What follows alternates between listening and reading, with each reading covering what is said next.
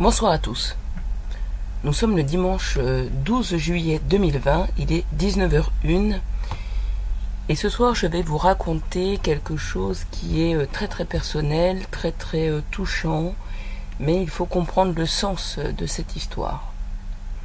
Alors on est un petit peu en mode charismatique, mais en fait on est beaucoup en mode STPI 8 et euh, je n'arrive pas réellement à me rappeler de la date à laquelle ça s'est passé.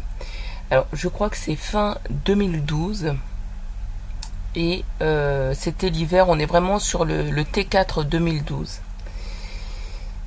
Euh, j'habitais encore donc à Malakoff au 39 bis, j'étais euh, dans le séjour. Et quelqu'un m'incante, j'entends cette voix, quelqu'un qui m'incante. Et la question que le monde pose est quelle est la plus grosse bêtise que tu aies fait dans ta vie? Voilà ce que j'entends. Alors à l'époque, je ne savais ni ce qu'était le, mode charismatique, ni ce qu'étaient les STPI 8, mais dans le temps, on finit par comprendre. Donc euh, cette voix me demande, me pose cette question, quelle est la plus grosse bêtise que tu aies faite dans ta vie? Et il faut comprendre, si on replace cette question dans un contexte euh, euh, STPI, dans un contexte où beaucoup de gens veulent me faire tomber pour me faire taire, que euh, on peut tout à fait m'incanter pour avoir des informations qui pourraient m'être préjudiciables, etc., etc. Et si vous suivez mon histoire en mode STPI 8, vous vous rendrez compte que sur des années et des années, ils ont fouillé en mode incantatoire tout ce qu'ils pouvaient de, de ma vie sans jamais rien trouver. Et ils n'ont pas eu autre chose à faire finalement que euh, de faire des mensonges pour pouvoir me faire tomber. Donc voilà. On en reparlera ailleurs. Moi, de toute façon, je suis sous serment d'innocence. Nous reparlerons plus tard du serment d'innocence. Donc, lorsque j'ai entendu euh, cette voix, c'est assez particulier quand on vous incante, hein, parce que il y a tout un processus euh, qui fait que vous entendez, que vous répondez sans pouvoir euh, contrer la réponse, sans pouvoir vous empêcher de réponse, de répondre, pardon, mais vous pouvez détecter qu'on est en train de vous incanter mais c'est sur la durée, sur la durée. Je vous dirai, euh, je vous raconterai comment ça se passe euh, quand on vous incante et comment vous pouvez vous en rendre compte que vous soyez endormi ou éveillé. J'en parle un petit peu dans STPI 4 euh, MMED, mon manager était diacre. Alors l'important, bon là on va sortir du contexte STPI 8 et du contexte incantatoire, on va juste se cantonner à essayer de comprendre la réponse que j'ai apportée. Donc, quelle est la plus grosse bêtise que tu aies fait dans ta vie Alors j'ai répondu que la plus grosse bêtise que j'ai fait dans ma vie, euh, ça a été de jeter de l'eau dans le désert. Comprenez ce que cela signifie. Alors je vais vous expliquer un peu le contexte dans lequel cela s'est déroulé. Nous étions sur le Dakar 2005 et malheureusement lorsque nous sommes arrivés sur la Mauritanie, il y a eu euh, un loupé de la part de l'organisation et tous les pilotes, que nous soyons euh, en moto, en quad, en voiture ou en camion, tous nous sommes tombés en panne d'essence au milieu du désert. Alors comment ça se passe? Ça se passe que normalement quand tu prends euh, le départ de, de l'étape le matin, tu sais à quel point sont les ravitaillements d'essence. Tu sais qu'il y a un ravitaillement au kilomètre 150, et après au numéro 450, et puis après au 520. Voilà, tu sais où sont les ravitaillements d'essence. Et comme on te dit un petit peu la composition du sol sur chaque étape, euh, et entre chaque contrôle de pointage, tu sais euh, si tu vas consommer beaucoup ou pas. Effectivement, si on est euh, sur sol dur, euh, on va pas consommer de la même manière que si on est euh, dans les dunes, au milieu du. ou, dans le fèche-fèche. Hein. Là, on est dans la surconsommation, dans le fèche-fèche. Donc, pourquoi est-ce que c'est un loupé de l'organisation? Bah, C'est simple, à partir du moment où tu as tous les pilotes moto, tous les pilotes quad, tous les pilotes auto et tous les pilotes camions qui sont en panne d'essence dans le désert, c'est que l'organisation s'est trompée sur euh, où mettre les points de ravitaillement. Hein, parce qu'on calcule tous de la même manière. Hein. nous connaissons nos machines et nous savons euh, ce qu'elles consomment. Voilà. Donc, ce qui s'est passé à ce moment-là, c'est que très tôt dans la journée, malheureusement, je suis tombé en panne d'essence. Alors vous pourrez dire oui, bon, elle est un peu novice, hein, c'était son deuxième Dakar, bon, bon, bon, elle est un peu novice, euh, elle savait pas. Mais non, non, non, nous étions tous en rade. Et, euh, à un moment, passe à côté de moi euh, un, pilote, un, autre pilote. Et donc ce pilote a été super gentil parce qu'il m'a dit, bah tiens, je te file un peu d'essence. Donc il m'a filé un peu d'essence, on a mis euh, dans mon réservoir. Manque de bol, 10 euh, km après, j'étais en rade. Voilà. Donc vraiment, on était sur un sol qui, nous faisait surconsommer. Mais au moins, j'avais avancé de 10 km. Et là, t'attends, t'attends, t'attends, t'attends. Les mecs qui avancent, qui avancent, qui avancent, bah, ils avancent. Hein. c'est chacun sa course, hein, le Dakar, c'est ça. Hein. Euh, d'un côté, c'est chacun sa course surtout euh, sur les dix premiers jours. Alors je parle du vrai Dakar, hein, celui qui durait trois semaines, parce que le reste après ça sert à rien. Le Dakar qui dure moins de trois semaines, pour tout vous dire, cela ne sert à rien. Je vais vous faire plusieurs enregistrements qui vont vous parler du Dakar et de l'enseignement que j'en ai tiré. Et je peux vous dire que si c'est pour avoir un Dakar qui dure eh bien, euh, moins de trois fois sept jours, ça ne sert à rien à rien. À rien à partir du moment où tu te positionnes dans une course de dépassement de soi, hein, j'entends. Après, si c'est un truc pépère euh, pour aller euh, euh, pétarader dans le, dans le désert, bon bah écoute, tu peux même mettre 4 jours. 4 jours c'est bien aussi. Hein. Bah oui, ben, écoute. Donc, ce que je veux te dire, c'est que donc j'ai dû attendre, attendre, attendre. Et je ne savais pas qu'il y avait d'autres personnes qui étaient en rade quelques kilomètres avant moi, mais euh, je ne savais pas non plus qu'ils étaient en rade quelques kilomètres après. Donc tu es tout seul dans ton truc. Et il y a un moment où il y a le camion essence qui, qui le camion pardon, le camion balai qui passe. Et ce camion balai s'arrête en me voyant là parce que c'est son rôle hein, que de me demander est-ce que ça va, est-ce que ta, ta machine est en panne, est-ce que tu abandonnes la course, est-ce que je charge ta moto dans le camion balai? Et là, je lui explique non, que tout va bien. Hein. je veux dire, il est 11h. Hein. on n'est pas. Tu vois, hein, il est tôt le matin. Donc, euh, je suis juste en rade et j'ai plus d'essence. Et euh, faut attendre que mon assistance euh, passe, en fait. Faut attendre que je vois mon camion d'assistance.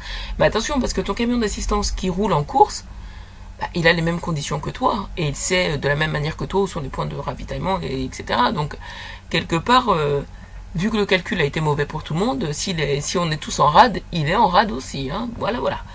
Donc ce qui s'est passé, je vous raconterai d'autres choses sur cette étape parce que c'est misérable. Hein. Il y a eu beaucoup de morts hein, après, ce, après cela. Mais euh, bon, je vous ferai une analyse plus tard de ce que j'en ai pensé, de ce qui s'est passé sur ces étapes. Euh, mais le camion balai donc me demande si ça va, oui tout va bien, et je lui dis que je suis en rade. Et là, il a été extrêmement gentil, ce monsieur parce qu'il m'a dit bah écoute là euh, j'ai chargé des motos euh, qui ont abandonné, les pilotes sont rentrés euh, comme ils peuvent et puis les motos on les ramène au bivouac ce soir et seront réexpédiées en France ou dans le pays de, du pilote. Alors parce que je rappelle que sur le Dakar il y a énormément de nationalités différentes, hein. c'est vraiment extrêmement enrichissant. Et, et il me dit bah écoute normalement j'ai pas le droit de le faire mais je peux te filer de l'essence qui vient d'une des motos qui, est abandonnée. Donc, euh, bah, je peux pas refuser. Écoute, ça fait combien d'heures que je suis planté là? Ça fait deux heures et demie que je suis en train de dessécher au soleil. Donc, il y a quand même un moment où c'est quand même mieux, plutôt que de perdre mon temps là. Donc, euh, il a été extrêmement gentil et il me dit, bah tiens, on va mettre dans ta moto. Le problème, c'est qu'on n'a rien pour transvaser. Donc on est au milieu du désert, j'ai une opportunité d'avoir un petit peu d'essence qui me permettrait de rallier euh, peut-être le prochain contrôle de pointage, le prochain ravitaillement, euh, ou de rallier je ne sais pas quoi, mais en tout cas de sortir du milieu du désert. Hein. Et, euh, et, donc ce qui se passe, c'est qu'on se rend compte qu'on n'a pas de récipient pour transvaser. Donc il faut pouvoir ouvrir le robinet d'essence, retirer la durite, ouvrir le robinet d'essence de la moto qui est perchée là-haut sur le camion, sur le camion balai, et puis euh, normalement récupérer ça. Alors on m'avait donné une astuce qui est un petit peu particulière parce qu'un jour euh, une télé qui s'appelle RFO est venue faire un reportage chez moi sur ce que je mettais dans ma malle. Et j'avais écrit euh, sur ma baie vitrée, j'avais placardé une grande grande liste parce que j'aime bien écrire sur les murs, hein, j'aime bien ce côté écrire en grand sur des grandes affiches chez moi. Bon voilà, après c'est chacun son truc, mais aussi en petit. Et, euh, et donc j'avais écrit, euh, je me souviens, sur le... Si vous voyez le reportage, il y a marqué, euh, bon, que j'emmène quoi, je sais pas trop quoi, lampe frontale, tout ça. Il y a marqué Bible, parce que je pars pas sans ma Bible. Hein. Et, et il y avait marqué préservatif. Mais ils ont coupé préservatif parce que ils ne voulaient pas afficher que je pars dans le désert avec des préservatifs. Mais en fait, je vais vous expliquer pourquoi. Parce qu'en fait, on m'avait dit que si tu as un préservatif dans ta sacoche banane, L'avantage, c'est que si tu as besoin d'eau pour mettre dans, ta dans ton réservoir euh, de, moto, parce que tu n'as plus de liquide de refroidissement, eh bien, ça te fait ni plus ni moins qu'un contenant, ça te fait un genre de gourde. Tu peux mettre de l'eau dans ton préservatif, il tient bien la charge, ça tient plusieurs litres, et puis tu transvases. Donc quelque part, ça prend très très peu de place, c'est très très solide, et ça te permet donc de pouvoir mettre de l'eau dans ton réservoir euh, ou dans ta euh, dans, dans, ton pardon. En plus je l'ai cassé le mien dans ton mince alors. Bah, je suis désolé par moment c'est compliqué. Mais ça c'est cause de ce que j'ai vécu chez, chez mon employeur. Donc euh, quand tu frôles deux fois le burn-out et eh ben c'est très très long à réparer et donc euh, j'avais euh, cassé le bouchon du radiateur et il fallait absolument à chaque fois remettre, remettre du liquide dedans. Bon, voilà, voilà. Ça, ça fait partie du Precium Doloris. Hein. Precium Doloris, le prix de la douleur, les conséquences de ce que vous m'avez fait euh, chez France Télécom Orange. Il est bien évident que tôt ou tard, cela se paiera. Je vais pas passer toute ma vie avec des trous de mémoire ou avec euh, comme ça des genres de bégaiements ou etc. ou des lenteurs. Euh, quand on voit comment je m'exprimais autrefois euh, quand je passais à la télé, on voit que j'avais une fluidité donc de l'oral et de l'esprit. Donc merci beaucoup, c'est extrêmement long à réparer. il est évident que celui qui casse répare. Voilà. Donc on continue. C'est pour ça aussi que je ne coupe pas quand il y a des lenteurs parce que je veux qu'on sache où on en est de cette réparation que j'effectue moi toute seule dans mon coin. Hein, faut pas croire que celui qui t'a pété la gueule est celui qui t'emmène à l'hôpital. Hein. Bon. Alors, euh, que vous dire? Donc, ce qui s'est passé, c'est que normalement, j'aurais dû emmener un préservatif, tout ça, tout ça, tout ça, tout ça. Je ne sais pas pourquoi je n'avais pas sur moi, mais de toute façon, on m'a dit que cette technique ne fonctionne pas avec l'essence pour transvaser l'essence, parce que l'essence ferait fondre le préservatif. Pour tout vous dire, je n'ai pas essayé. Alors, bah, j'ai pas de raison d'acheter un préservatif. Euh, testez chez vous. Mais en tout cas, pour l'eau, de toute façon, de toute évidence, c'est sûr, c'est bon. Pour l'essence, je sais pas. Mais en tout cas, je n'avais pas de préservatif sur moi au milieu du désert et euh, je n'avais rien du tout pour récupérer cette essence. Alors, je n'ai pas eu le choix. Quand euh, vous roulez en moto, vous avez sur vous un camelback, c'est-à-dire que vous avez un sac à dos et dedans il y a une poche, un genre de gourde qui a un tuyau avec une petite pipette au bout que vous amenez jusqu'à votre bouche, ce qui fait que pendant que vous roulez, eh bien vous vous pompez avec euh, cette pipette, avec ce tuyau, vous pompez l'eau qui est dans le sac que vous avez sur le dos. Donc je n'avais que ça et j'ai dû me résigner. Alors j'ai fait ce que j'ai pu parce que j'ai bu tout ce que j'ai pu d'eau qu'il y avait dans mon camelback. Je me suis euh, gavé, gorgé euh, tant que j'ai pu. Et le problème, c'est qu'à un moment, je pouvais plus boire tout ce qu'il y avait dedans. Il fait 3 litres, tu peux pas boire comme ça 3 litres.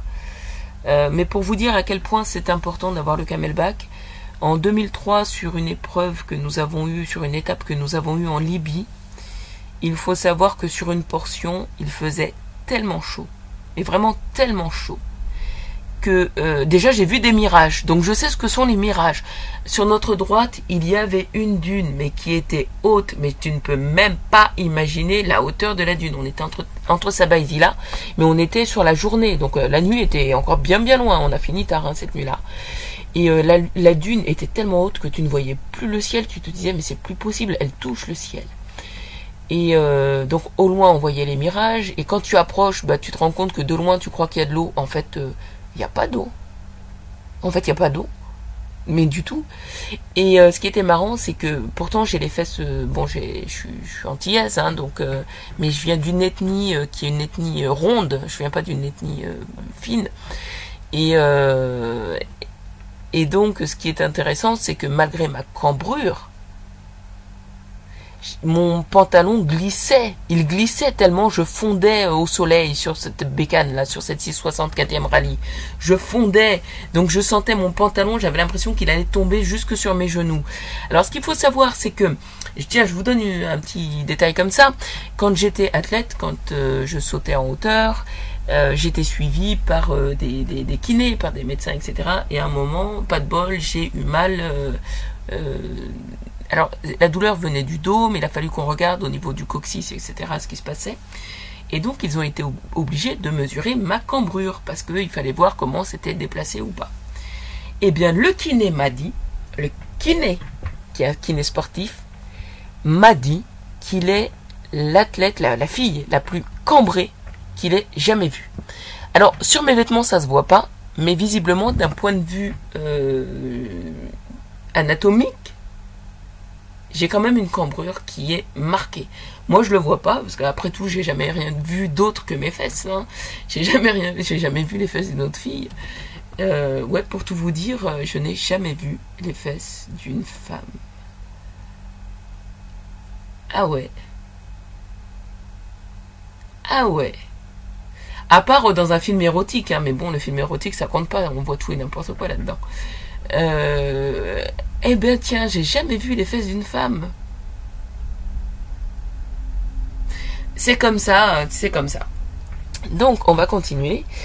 Et, euh, donc c'est pour vous dire que quand vous avez l'impression que votre pantalon va, euh, parce que vous fondez au soleil tellement il fait chaud, tomber jusque sur vos genoux malgré la cambrure que vous avez, Bon, c'est vraiment que vous êtes en train de fondre au soleil. Et il faut savoir que sur cette portion, donc en Libye, euh, cette portion-là, à ce moment-là précisément, qui a duré euh, une heure et demie, deux heures, il faut savoir que toutes les minutes, je prenais une petite gorgée au camelback. Toutes les minutes. C'est-à-dire que j'ai passé mon temps presque à piloter d'une main euh, et puis à mettre la tétine et puis à prendre une gorgée euh, et puis reprendre une gorgée une minute après, et reprendre une gorgée, et reprendre une gorgée. Donc c'est extrêmement important cette quantité euh, d'eau que vous mettez dans votre camelback, parce que selon la phase de la journée ou la difficulté de l'étape, vous allez avoir besoin de pomper beaucoup ou pas beaucoup sur le camelback.